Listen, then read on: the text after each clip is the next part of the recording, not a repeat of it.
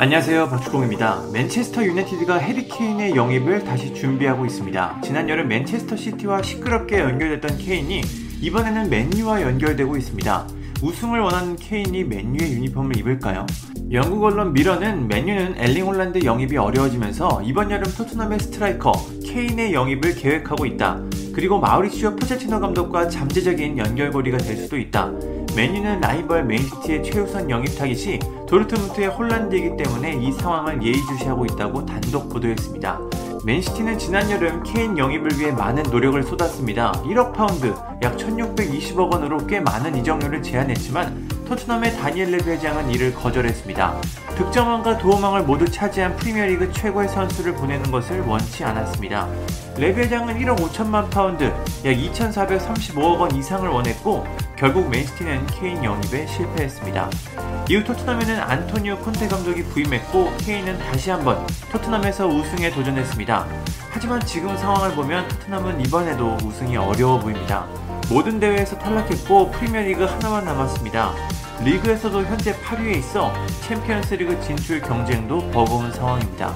케인은 이번 시즌에도 놀라운 활약을 펼치고 있지만 팀은 우승에 실패한 것으로 보입니다. 케인도 이제 미래를 생각해야 합니다. 이번 여름이면 계약 기간이 2년 남는데요. 토트넘 입장에서도 마지막으로 큰 돈을 받고 케인을 보낼 수 있는 기회입니다. 이번에도 케인을 보내지 않는다면 계약 기간이 1년 남게 되고 그럼 돈을 한 푼도 받을 수 없는 자유계약 가능성도 생깁니다. 케인 나이도 만 28살로 적지 않습니다. 마지막 도전이 한 번 정도는 남아있는데 우승을 할 수 있는 팀을 원하고 있습니다. 물론 현재 맨유는 우승과 가까운 팀이 아닙니다. 그래도 토트넘보다는 가능성이 조금은 더 높은 게 사실인데요. 또 크리스티아노 호날두와 에딘손 카바니는 풀타임이 어렵고 메이슨 그린우드는 여자친구를 폭행해 사실상 선수 생명이 끝나 맨유는 새로운 공격수가 필요합니다. 또 파리 생제르맹과 작별이 유력한 포체티노 감독의 맨유 이적설도 있어서 이번 여름엔 케인을 영입하기에는 아주 좋은 시기입니다.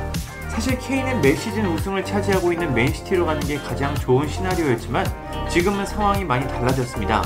맨시티가 케인 대신 홀란드 영입에 노력하고 있기 때문입니다. 현재 언론들은 맨시티가 홀란드 영입전에서 가장 선두에 있다고 보도했습니다. 홀란드는 이번 여름 바이아웃 조항이 생기는데요. 7,500만 유로, 약 1,015억만 지불하면 차기 축구의 신의 자리를 노리는 홀란드를 영입할 수 있습니다. 이 소식을 들은 맨유는 케인 영입에 더 공을 들이고 있습니다. 맨유가 케인을 영입할 수 있을까요? 레비 회장의 깐깐한 협상을 이겨내려면 역시 많은 돈이 필요해 보입니다. 맨유가 서른을 앞둔 스트라이커에 얼마나 많은 돈을 쓸지는 모르겠지만 상당히 많은 고민이 있을 것 같습니다. 최근에는 바이에른 뮌헨을 떠나 새로운 도전을 원하는 로베르트 레반도프스키도 맨유와 연결되고 있습니다. 잉글랜드 최고의 공격수인 케인이 어느 팀이든 은퇴 전에 우승 트로피를 드는 모습을 한번 보고 싶습니다.